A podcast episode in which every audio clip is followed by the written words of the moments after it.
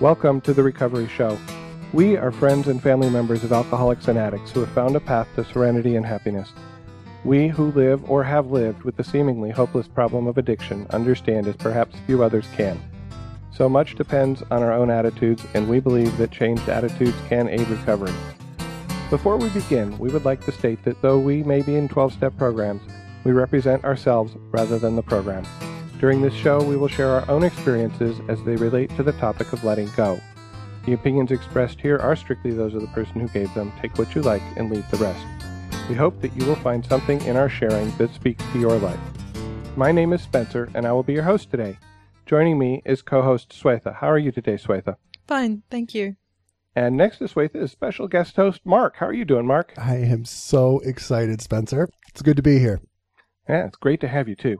So the first segment of today's episode of The Recovery Show will be our discussion of the topic, letting go.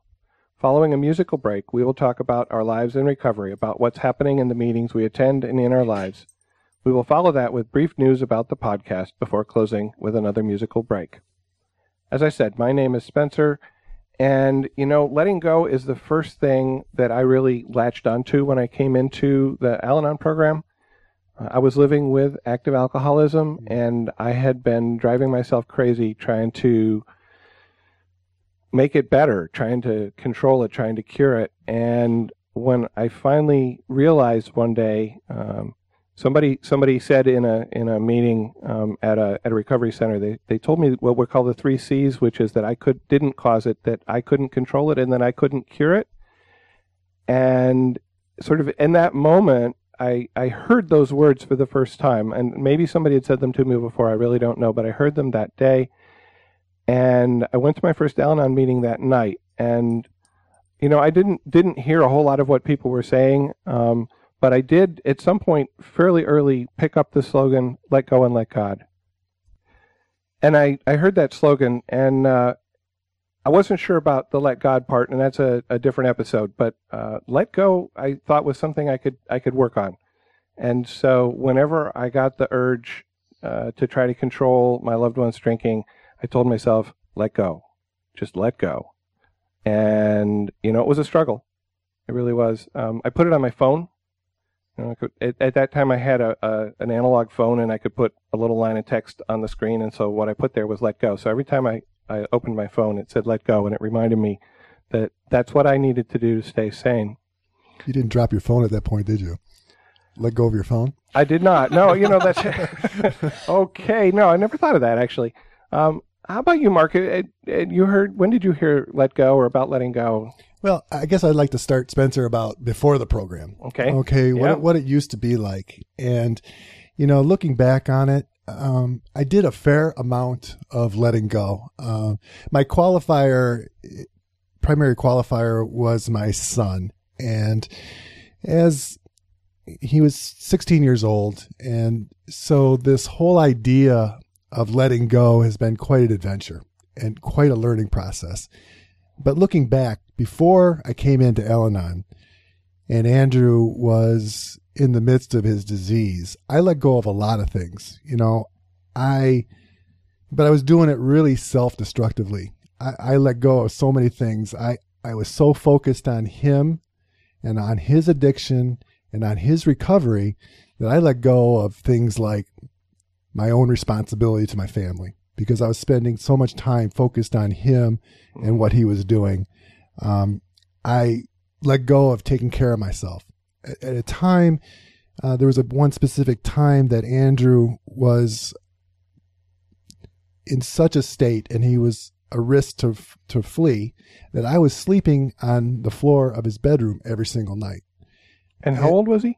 He was 16 years old. Wow. I did that with my kids when they were 2 and just in beds instead of cribs, but wow. And so I was just... Yeah, that's crazy making. Overcome with fear. That's how fear... overloaded I was. And you're talking about trying to control it, one of the 3 C's. I was so trying to control it. And so I let go of everything else in my life.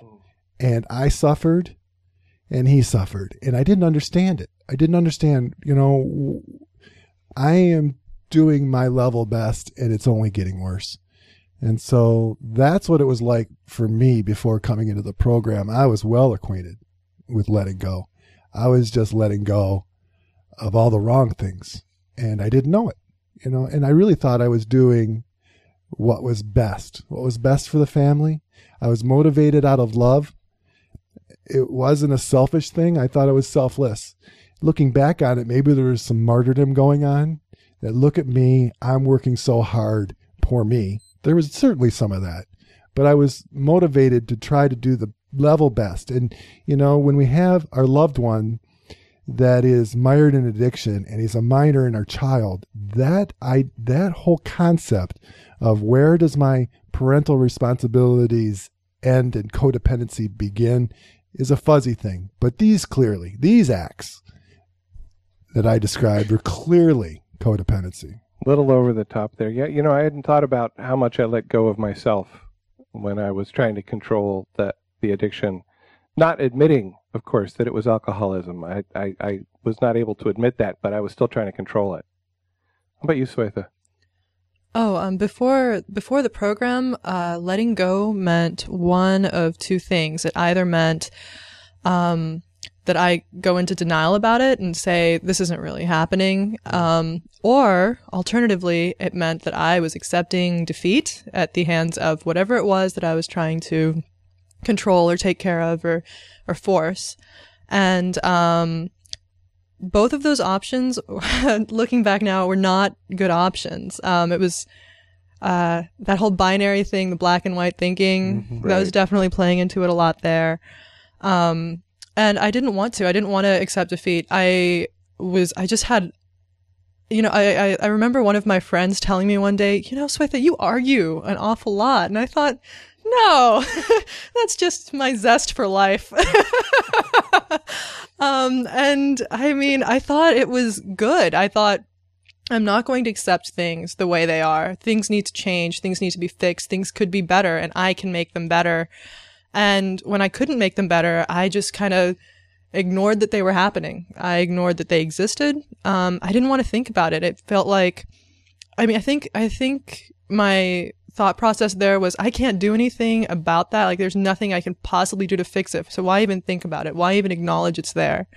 I really like that after the program, after I started doing the steps, letting go meant accepting reality for what it is. It doesn't mean that I've failed myself or met defeat. It just meant I stopped trying to force things that weren't in my control. And that's okay. That's just being realistic. And I don't think I was ready to hear that before the program. Before the program, if someone had told me that, I would have been like, you're a wuss. You just haven't gotten there yet. I wish I could. Let me teach you a few things here, buddy.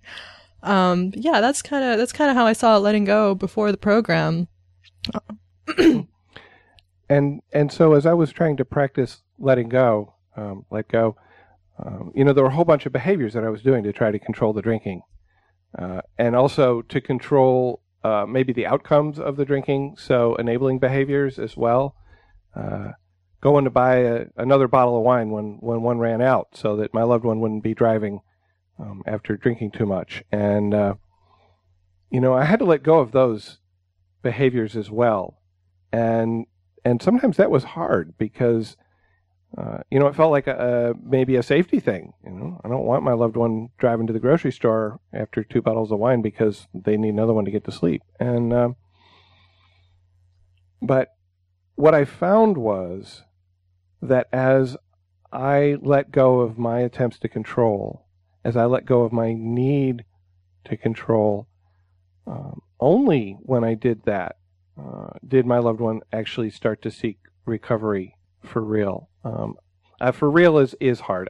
That's a little harsh, but you know, it felt like while I was not letting go, while I was holding on, while I was clinging, whoa, hit my microphone there. While I was, you know, clinging to the need to control, that kind of put an insulating layer around her, and maybe she wasn't really feeling the full extent of her disease, or she figured, well, hey, you know, Spencer's going to fix things for me, so I don't have to do anything. I don't really know what was going on inside her head, but I do know that the first time that I was really able to let go for maybe a week. That then she went into an inpatient treatment. And, you know, there was a lot more past that, but that was the first time that I really saw that, hey, this not only makes me feel better, it also maybe gives her a little push that I wasn't able to give her when I was pushing, which is really weird. And I don't really want to give credit to that, but I know what I saw, and it was happening, and so it gave me more incentive to keep working on it. I don't know, Mark, do you have a... Yeah, I'd like to jump in here. Spencer, Swetha said something really interesting to me, and you were talking about how you were saying that there was craziness around you and that it really wasn't there, and that, you know, you're kind of using denial as a way of coping. What's interesting to me is, how does denial relate to letting go? It's not really letting go, but it sounded to me like you were talking about it's some form of trying to deal with the craziness, not really letting go of it, not acknowledging it, feeling the feelings and working through it. It's just not there. And I could so much relate to that. Before coming into the program, actually before my son was full, you know, before the problem became so obvious that we could no longer deny it, we spent so much time denying it. So I guess I was letting go of reality in a lot of ways because I didn't really want to face that at all. Yeah, that's, I picked up that when you were talking also, Swetha, and I thought, well, that's an interesting, you know, letting go of reality. Wow. You know, I probably had that, but I certainly didn't recognize it. And, oh man, I had a thought in here. Oh yeah. So, you know, I told you how I chopped off the second half of Let Go and Let God because yes. I couldn't deal with the God part at the beginning, and I didn't really understand.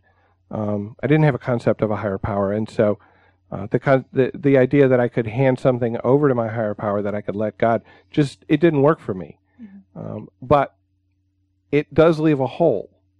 Because if I want my loved one to be safe, I want my loved one to be healthy, and I'm not working on making that happen, what assurance do I have that it actually is going to happen at some point? And of course, the you know, the short answer to that is I don't have any assurance. But it just letting go wasn't enough.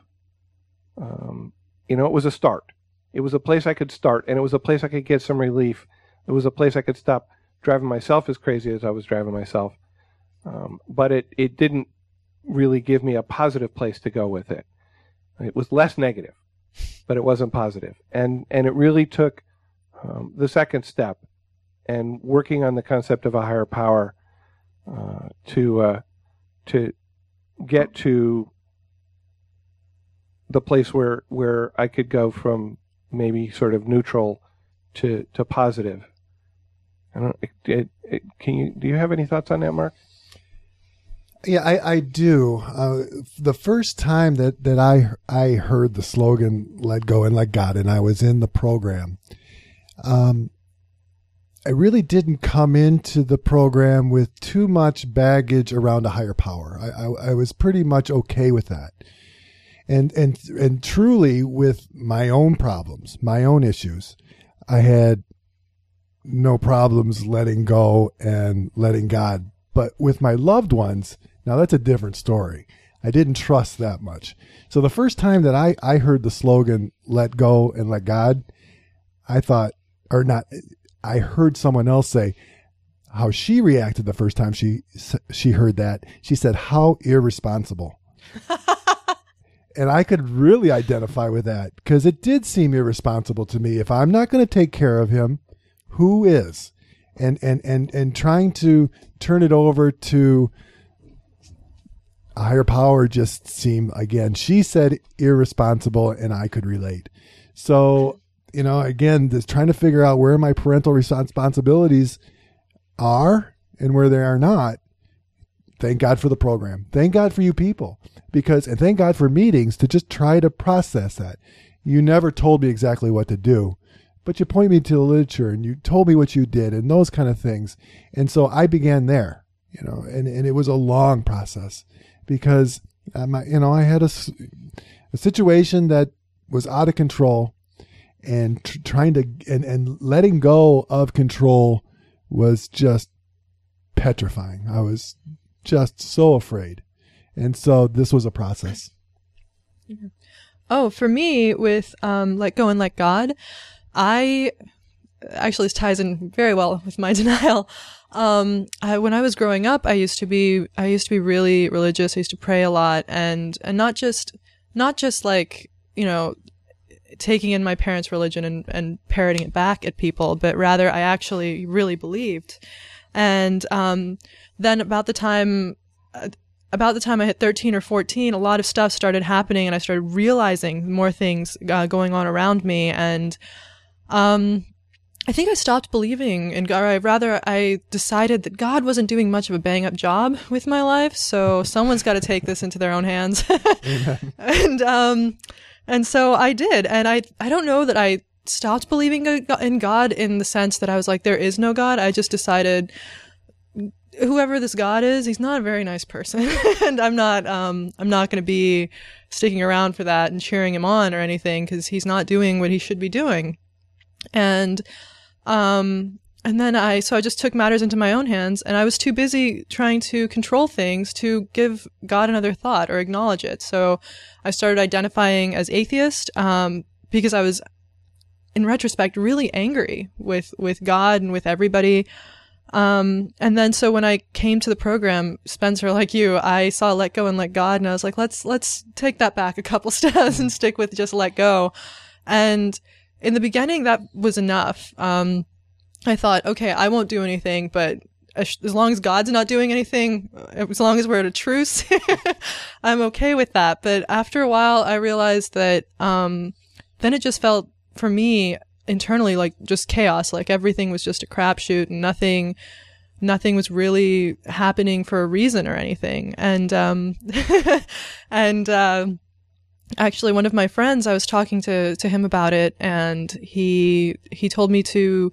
He told me a lot of things, but one of the first things I remember him telling me is that the universe is conspiring to help me. Huh. And I looked at him and I was like, listen here, buddy. Let me give you my autobiography in a nutshell and tell me how the universe is conspiring to help me." And he goes, "I don't need to hear it. You're here, aren't you?" And I was like, "Damn. What do I say to that?" And he asked me to pray. And I did, and I didn't think anything would come of it because I was just too angry with God, I thought. And I did, and I realized I wasn't angry with God so much as just ashamed that I wasn't able to fix everything in my life. I wasn't able to do everything on my own. And I thought I had broken myself and disappointed God. And disappointed him not just because of what happened with me, but what happened with my family and everything. And then after that, Let Go and Let God was just suddenly easier because I realized I couldn't do everything. And if I felt that ashamed, and I went through that, I think, with my sponsor around that time about all the things I felt like I didn't do properly, and realized most of that stuff. I mean, I was 7 years old, you know, I couldn't do much at 7 years old. Couldn't even drive a car, let alone fix the world. So at that point, Let Go and Let God seemed a lot easier. I realized that whatever had happened, but I was here and I was happy. Whether or not I was willing to see it was a different story, but that was my first real wake up call to Let Go and Let God. I have a question. Yeah. You know, both of you talked about, you know, when you first came in the program and you were able to let go. Who were you letting go to?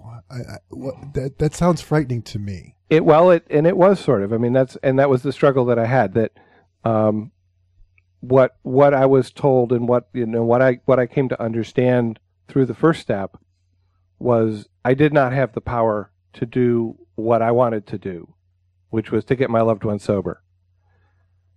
And so it was sort of like, you know, rolling the boulder up the hill, and then it would roll back down, and rolling the boulder up the hill. So I could stop rolling the boulder up the hill. Now, I still wanted the boulder to go up the hill. Sure. I didn't know how that was going to happen. But what I knew was what experience told me, and what experience continued to tell me every time I tried to roll the boulder up the hill, because I forgot I couldn't, was it came back down and, you know, ran over me and flattened me on the way usually. And so, you know, right at the beginning, it was like, no, just don't push that boulder. Okay. Gotcha. And like I said, that's what I said. It took me from negative to more near neutral, but it didn't take me to somewhere positive, because it didn't give me any hope. Any, you know, what was I giving it to? I wasn't giving it to anything. I was just giving it, I was giving it away. And so, you know, really it was step 2 and step 3 that brought me to a place where, and that I could say, let go and let God, that I could have faith that my loved one had a higher power, and that my loved one's higher power wanted what was best for her. And that if she could access her higher power, that she would be able to move that boulder. Maybe her higher power would take the hill out of the way. Who knows? Okay. But it is a struggle. And I've seen this struggle with some of my sponsees too. I was working with a fellow who was, I don't know, 5 or 6 years sober, and dealing with his girlfriend who was not. And he was struggling because he says, I know what to do. I got sober. She just has to do the same thing I did and she'll get sober. Okay. And he was really struggling with this. And so we were working the steps, and we were working the steps with an Al-Anon book called Paths to Recovery, which has a set of questions for each step. And we were on step 3, and there's a question that says, do I trust my higher power to take care of me? And he said, sure. You know, I already did that in the other program.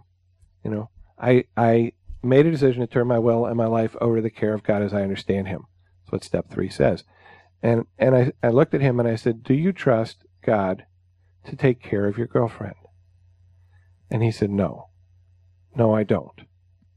And I said, well, that's what you got to work on. Okay. You need to find that trust in God to take care of her. And then you will have step 3 for where you are now. Now that you're sober and trying to deal with, you know, somebody else's drinking, you need to accept that God will take care of that person, and that's hard. And you know, I think he heard that, and he worked on it, and things got easier for him. He's since moved away, and so I don't really know where he is on that now. But I do know that he was getting back to more of himself and less focus on her by the time they moved. I don't know. Your thoughts? I think when I started doing Let Go, I was so miserable and scared and tired. I mean, gosh, I was on the verge of tears and collapse constantly, and I was in denial about that too. And so for me, it was not that I was... So kind of like Spencer, it wasn't that I was at a positive place when I let go, but it was better than the deeply negative place I was in. It was clear to me I had no clue what I was doing anymore, and I couldn't, not that I ever did, but I knew at that point that what I was doing wasn't working. And I felt like, I think growing up, I just felt so responsible for everything else. So when someone finally told me the world isn't your responsibility, I was so desperate for a vacation from my day job of fixing everything that I was like, oh, okay, well, cool, I'm out, guys, peace. And like I mentioned, I don't think I necessarily believed in God at the time, but I did like that. I think steps 2 and 3 kind of talked about serenity and seeking out serenity. So before I found God, I started looking for serenity. And that's how I kind of found the let God part of it, is that I would find serenity in small things. And when I let go, I started making serenity my priority. And the rest of the world could fix itself. I mean, it was fine long before I was born. It was probably doing great while I was around and going to do great after I give up. So I focused on finding my serenity. And then someone told me that higher power is just something that helps you find your serenity. And so I started doing it sort of piecemeal, you know. Today, my dog licking my face was my higher power. Maybe the sunset was my higher power the next day. And after a while, it was a lot of these little things, and my higher power became this bigger loving force that kind of sent me those little things to communicate that affection and presence to me. And for a while I had written on my hand, "Be still and know that I'm with you," to kind of remind me of that. And it helped me really get to the let God part of it and bring it all back. You know, when I first came into the program and knew that what I was doing wasn't working, I wasn't quite to the place where I was going to let go and let God with my family or with my loved one in particular. So I was still driving into meetings and I was still reading the big book to him and all those things. And my other son was going to Al-Anon and I was going to meetings and my wife was going to meetings. And there was a day that came to me where there was this realization that, you know what? I'm never going to have that perfect family. You know, my family is never going to be full of honor students, National Honor Society, and football players and all that. Look at what we do every night. We all go to meetings. And so I let go of that idea of what the world might consider the perfect family. And I really embraced that I did have the perfect family. We're all in recovery. And so, you know, I wasn't sure what I let that go over to, but I did receive quite a grace, right? I was able to see with some clarity that this had a possibility of being certainly better and that change was on its way. And I think that was my first realization that letting go might have some positive fruits. You know, Mark, that's a great observation, because I hadn't, you know, I mean, as soon as you said it, I realized, oh, yeah, totally. I mean, I've done that, you know, we have a picture of what our lives are going to be. We have a picture of what our children are going to be. We have a picture of what our future path is going to be. And, you know, my future path, I mean, my current path that I got to where I am now is nothing like what I thought it was going to be, say, when I graduated from college, okay? I didn't really have a plan, okay? I had a direction. And that direction took me in a particular place to a particular place and through some particular experiences. And then, you know, it kind of fizzled. Turned out that wasn't where I was supposed to be. Right. And, you know, I had to let go. And that actually was a letting go before I came into the program. I was like, well, that didn't work.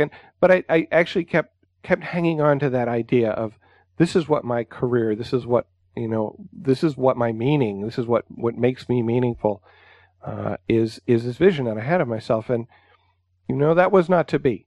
And I held on to that for probably another decade, more or less, just figuring, oh, I'm going to get there. And I didn't get there. And you know what? I'm happy where I am. And I'm probably happier where I am now than I was when I was, quote, living the dream. But it took letting go of that vision, that dream. It took letting go of that for me to be able to see that, oh, you know what? I really like what I'm doing now. And I really like who I am and I like where I live. And, you know, when I was a kid, I used to, you know, get some graph paper and I would draw plans of the house I was going to live in when I grew up. And oh, really? Oh, yeah. I would have this, like, you know, great big library with like 2 floors of bookshelves and ladders and a 6-foot globe in the middle. I'm such a nerd. Exactly. I did that last night. You know, and I came to be an adult and I realized that was probably not going to happen. I was, you know, but what I have is good. What I have now is good. And so, you know, you talked about acceptance, Swetha. You talked about letting go of the vision of the perfect family, and both of those, you know, they come together, and it, you know, life's a lot happier when you accept and like where you are instead of always wanting to be something different, wanting to be somewhere different. And that's a big part of the letting go, I think. Yeah, that's definitely something I've learned is that, actually it's kind of an alarm for me in my head now, where if I feel like I'm losing my serenity or losing my sense of calm, it's because I start realizing that I'm clinging to, or more, I'm attaching my value as a person to something in particular that I have no control over. For example, today at work, I was I was supposed to have some data ready for my boss, but the program that they wanted me to run this information on wasn't working appropriately. And I thought, I started freaking out and going, oh my God, this is it. This is it. I'm going to get fired, guys. Everything's going to be over. I'm going to be homeless in like 2 days. It's definitely what's going to happen. And then I stopped and realized I was acting a little bit nutty and, realized, you know, I did what I could. I did my part. If that's not good enough, then that's okay. I mean, maybe I will get fired, but it's not like I'm unqualified. I mean, I'm sure I'll find another job. If not, I'll marry rich. And I mean, as soon as I let go of that, I realized I was able to calm down enough to appreciate my point in life right now. I mean, the second I stopped focusing on what I think should happen, I'm not just happy that I feel more calm about it, but I'm able to just appreciate how wonderful everything is at this moment, even if it's not exactly what I pictured I'd be at 26. I mean, if you asked me when I was 13, at 26, I'd be a neurosurgeon with a Nobel Prize. Mm. Okay. Bar's pretty high there. I was also going to be married to a model husband who was a gourmet cook, by the way. Still got a shot at that. Fingers crossed. You never know. You never know. You know, my sponsor-in-law, that would be my wife's sponsor, she would always say, you know, to my wife and through her to me, that we're exactly where we're supposed to be.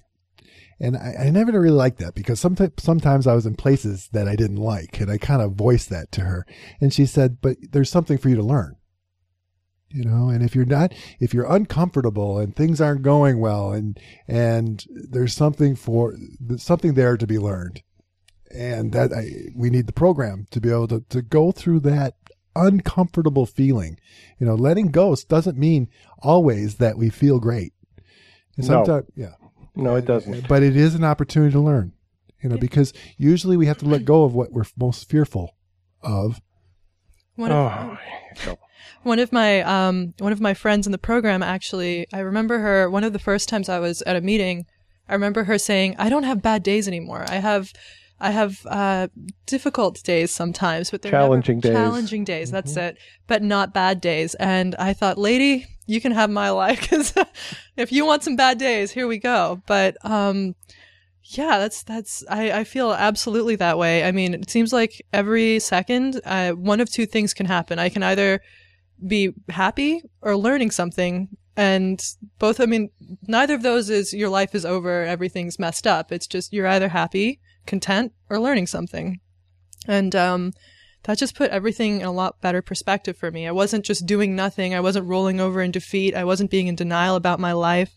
It was really amazing and just calming, just peaceful. It, actually, one of my friends told me this amazing story. He said, this man went to a monk once and said, oh my gosh, you know, my wife left me, my job, I just got fired, my kids are gone, everything is over, my life is just ruined. And the monk just looked at him and he goes, well, you know, it's only your life. Yeah. And it's just like, you know, keep things in perspective. It's not, everything is okay. It's not that big of a deal. And that's just it. A year ago, I would have looked at you and thought, you are just off your rocker if you're telling me that it's only your life. But now it's just okay. It's all okay. Yeah, and that reminds me that sometimes what I'm hanging on to is what's bringing me down. You know, that I'm hanging on to an obsession. Mm-hmm. I'm hanging on to an unrealistic vision of where I should be, what I should be doing. And I can turn that around, and I can let go of an obsession. But I can do that in a couple of different ways. And when I wrote the notes for the show, I said, you know, active letting go, passive letting go, sort of. Okay. So at the beginning, when I was letting go of trying to control my loved one's drinking, that was sort of a passive letting go. That was a not doing. Mm-hmm. Okay, I'm not going to do this thing I was doing. I'm not going to do this thing I was doing. I'm not going to do this thing I was doing. Okay, and it's passive because it was actively being passive. Never mind. Okay, I get tangled up in words.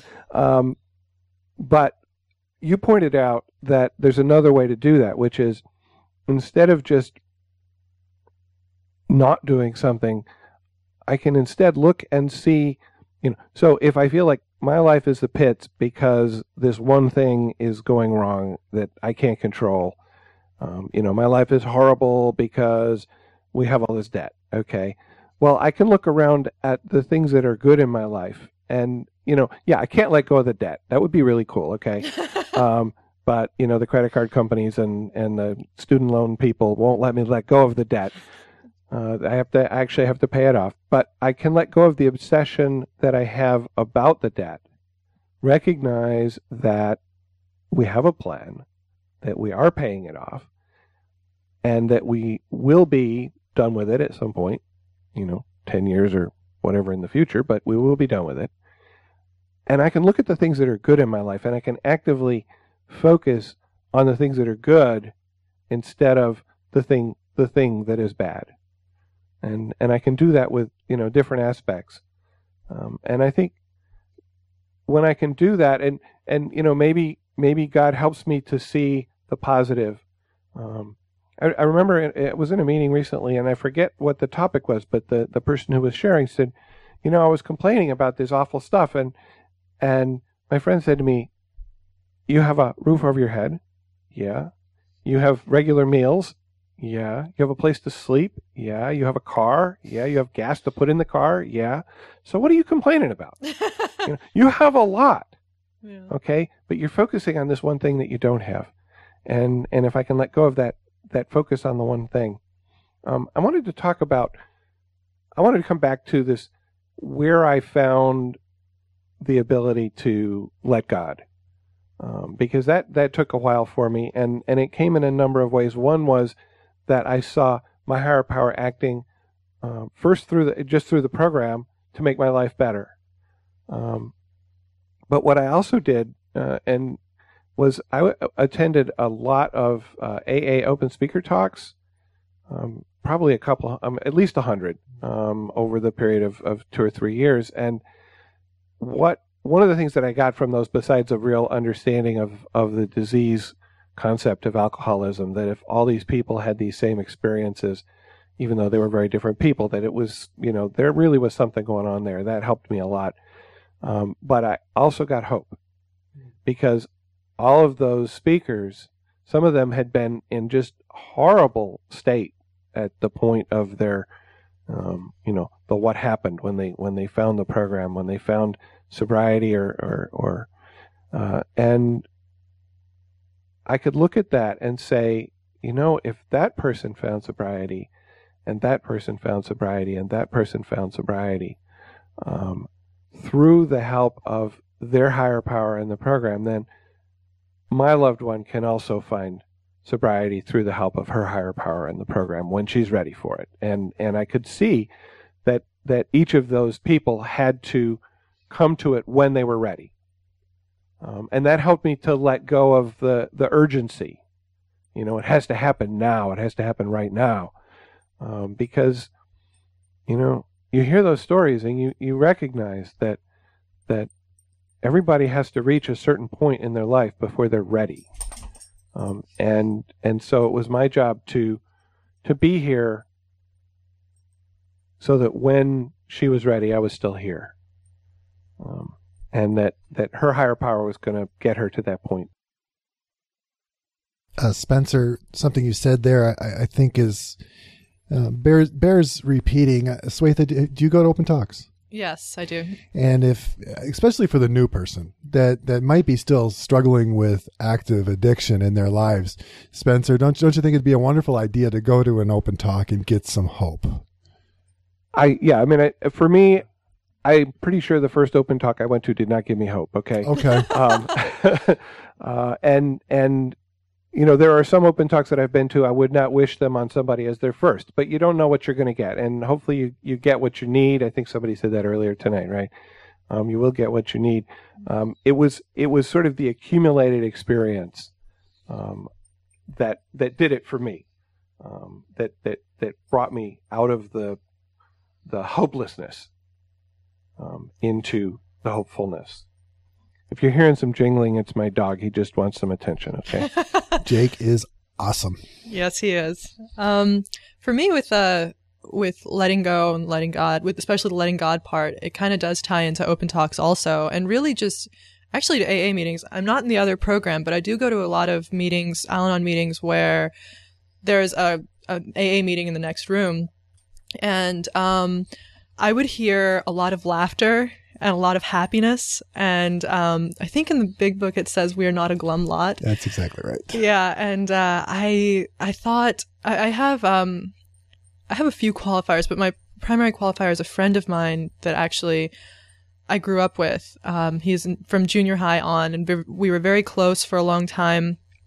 And he's still actively using, but I.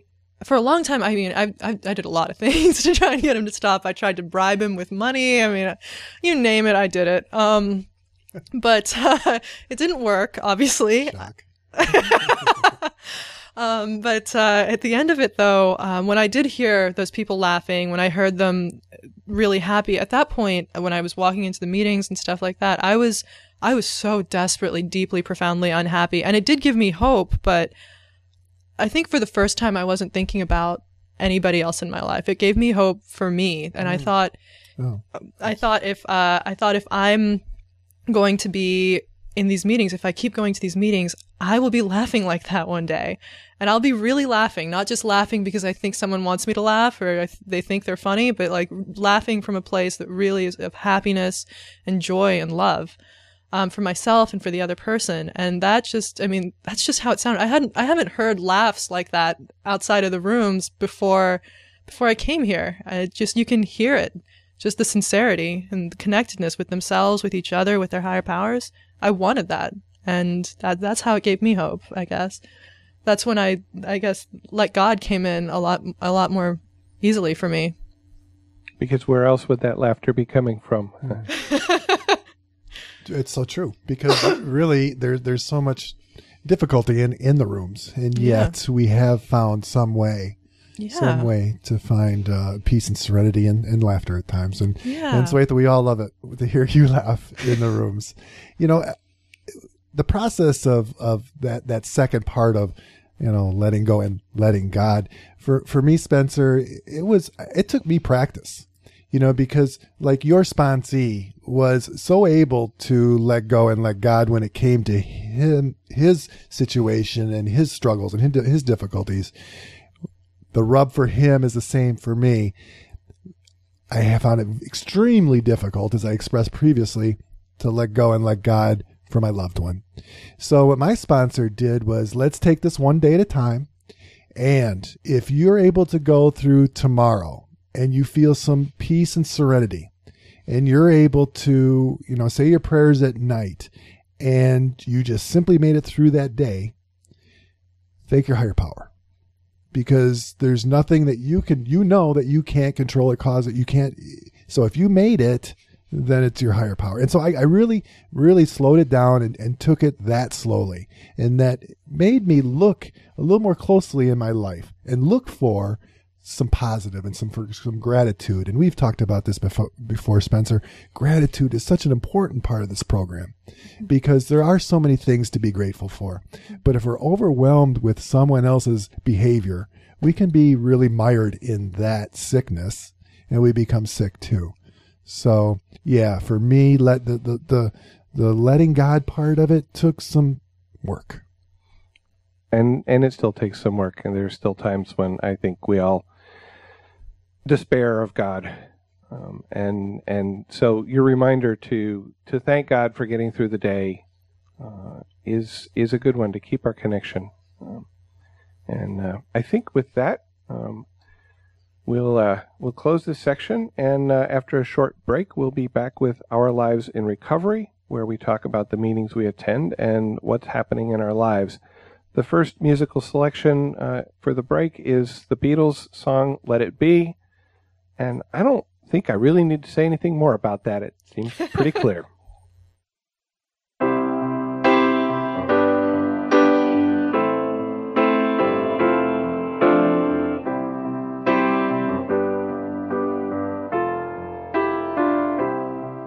When I find myself in times of trouble, Mother Mary comes to me, speaking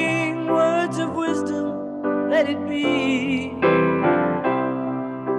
And in my hour of darkness, she is standing right in front of me, speaking words of wisdom. Let it be, let it be, let it be, let it be, let it be. Whisper words of wisdom, let it be. Welcome back. In this section of the podcast, we talk about our lives in recovery, what's happening in our meetings and in our lives this week. Mark. Yes, Spencer. My home group is Serenity Seekers, Saturday morning at King of Kings. And, you know, Swetha, and if you're new, and if you come to meetings, what I always find out is that I hear my story through other people. And I really think that's how my higher power works with me. And Saturday morning, the person that shared, and she was brand new first meeting, outside of friends and family. And she talked and she spoke that her husband's alcoholic and her son moved to Florida with an opiate addiction and had passed away and doesn't know what to do. And that is my story. and instantly we have such a profound connection. I don't know this person from Adam. I don't know anything about her background, but I know that we have a deep, deep connection. And there's real opportunity for growth because we're not alone. And that's what I really need to remind myself, is that I need to go to meetings, but because I can't do this alone, and there's no other place where I can go to where I can talk about this and be understood and be heard. And Wednesday night, I go to the same meetings that you do, just for today, right? Do I have that right? Today, yeah. And that's an awesome meeting, very inspirational, and I get a lot out of it. And again, I heard my story through someone else, and I get to hear their experience and hear what the things that I need to work on. And what she shared is that she no longer has active addiction in her life. This disease took that person away from her. And that she finds today that she's just overcome with worry. And what I'm hearing her say, and what my experience is that if I would have thought that if there was no active addiction in my life, that I would be serene and I would be, you know, so healthy. And that, you know, I have such a, no, her story was that she's overwhelmed with worry. And that story is my story. I find myself just overcome with worry. And I really had an opportunity to think about that today. And I'm wondering, Spencer, if I'm using worry as a way of not really acknowledging some aspects of Andrew's passing. It's difficult to deny it. It's difficult not to acknowledge it. But maybe this other worrying about other things that may be insignificant in my life is a way of not really dealing with some of the more pressing issues in my life. Interesting thought there, Mark. Swetha, how was your week? Oh, it was great. At my AWOL group, that's a way of life group, we go over step work, go over the steps together from the Tan book, and we're on step 7, which is to humbly ask God to remove our shortcomings. And for me, my higher power gently reminds me when I forget something or start questioning anything. Really, it's a gentle reminder of I'm still here. Don't worry, because I'm on step 11 right now, so I'm regularly, you know, doing the daily inventory and things like that. But I remember that I skipped the part. I've been skipping the part recently where I'm humbly asking those shortcomings to be removed, so much as staring at them and going, "Why aren't they gone yet? I swear, I've just done this inventory. Why aren't they gone?"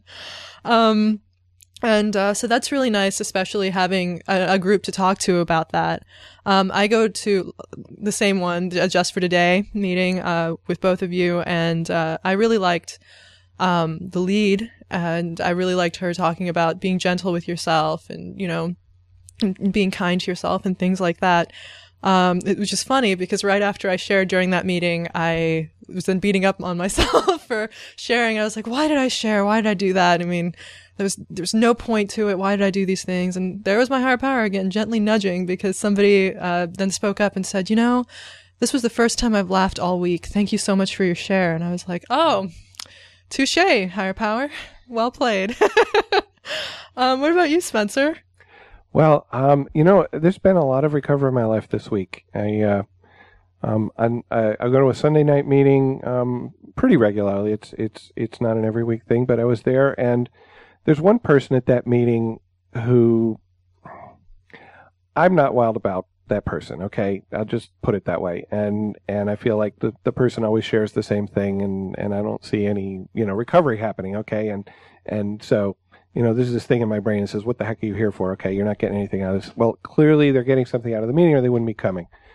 And so I took it as an opportunity this Sunday when this person was sharing to put into practice what I've heard people say, you know, when you're mad at somebody, when you have a resentment against somebody, and I got a resentment against him, okay, I really do, pray for him.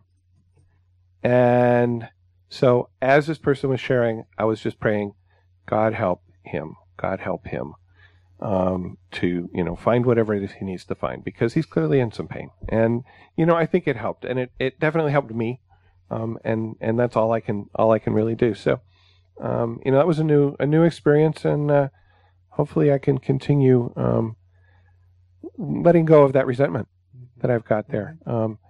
I had several Al-Anon calls this week, met with some people in the program, met with one of my sponsees and a couple other people about issues that they were having, and those always help me too. I had a great discussion with a friend in the program about the 11th step and about prayer and meditation, and it really, you know, it helps me to put into words my ideas, my concept, because sometimes I don't recognize even what I'm doing. And if I have to stop and I have to think about it, and I have to look at it, I have to be able to put it into words to somebody else, then that helps me to understand it better, and it helps me to have a deeper connection with my higher power, which is always a good thing.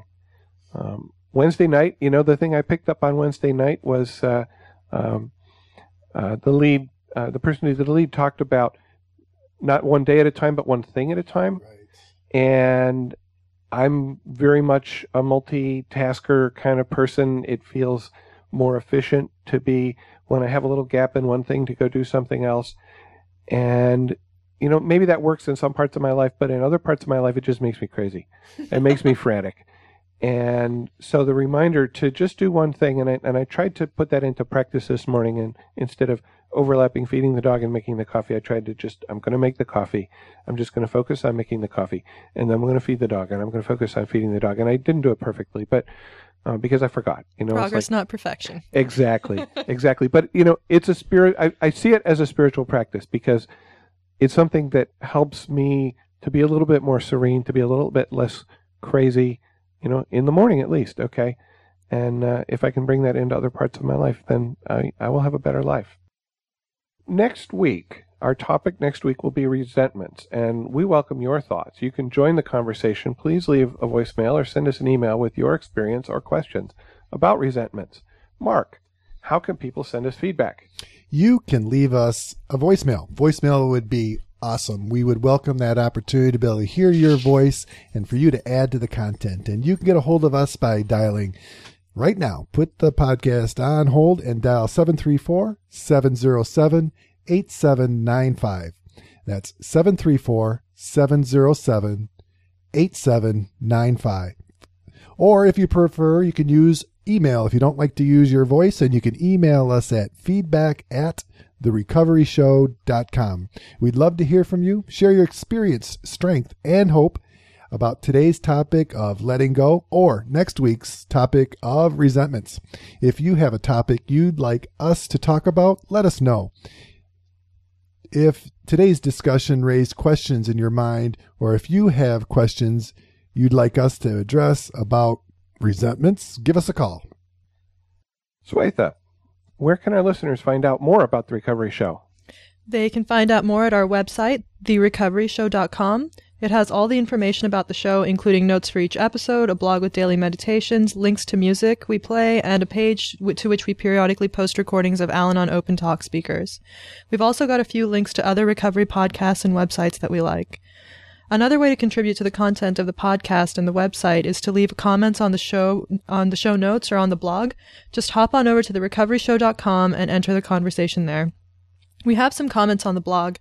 Misha writes about our show on acceptance. This show is great, guys. This time of year is hard for me in regards to accepting where I am in my life, but it is also hard for me to accept where my ex-girlfriend, who is an alcoholic and a drug addict, is in her life. As I've taken steps towards recovery, I find myself angry that she hasn't. I sometimes get tripped up on the idea of a higher power speaking through me, as I feel it happens to me in meetings when I hear exactly what I need to hear. When I get the yearning to call her and try to urge her to get help, I wonder if that is my or her higher power wanting me to say exactly what she needs to hear, or is it just me trying to control and potentially get myself in the way of her higher power's will for her? And honestly, I don't know. I don't know whose will it is that I feel like I should call her and try to make her get help. So I will pause, I will pray, and I will call my sponsor. I will try to do something to take care of myself, and I will not wait until I know. At least that's the plan. Today I will take it minute by minute. Progress, not perfection. Mark commented on a meditation on change. As I reflect, change can come from two sources, one from within and the other from without. One I can control, the other I can't. Grant me the wisdom to know the difference. Thank you, Swetha. And I'd like to let our listeners know that the Recovery Show podcast is now available in the iTunes store. Click on the iTunes button on the website, which again is therecoveryshow.com, or search for The Recovery Show in the iTunes store to subscribe with iTunes. And now we'll close the show with Shake It Out by Florence and the Machine. I feel that the spirit of this song is captured in the lyric, and it's hard to dance with a devil on your back, so shake him off. In fact, we had a blog comment about this song on the meditation about transience from Mama Mistaken. She said, "Good stuff. Literally got up in the middle of the song to shake the devil off my back. I laughed a little for the first time today. It's 10:51 p.m. Maybe I should read this in the morning. Haha. Anyway, I love the meditation in the proverb. Needed it tonight like water. Thank you." Regrets like old friends, here to relive your darkest moments. I can see no way, I can see no way. And all of the ghouls come out to play. That every demon wants his pound of flesh. But I like to keep some things to myself. I like to keep my issues strong. It's always darkest before the dawn, and I've been a fool and I've been blind. I can never leave the past behind. I can see no way, I can see no way. I'm always dragging that horse. Thank you for listening, and please keep coming back. Whatever your problems are, there are those among us who have had them too. If we did not talk about a problem you are facing today, feel free to contact us so we can talk about it in a future episode. May understanding, love, and peace grow in you one day at a time.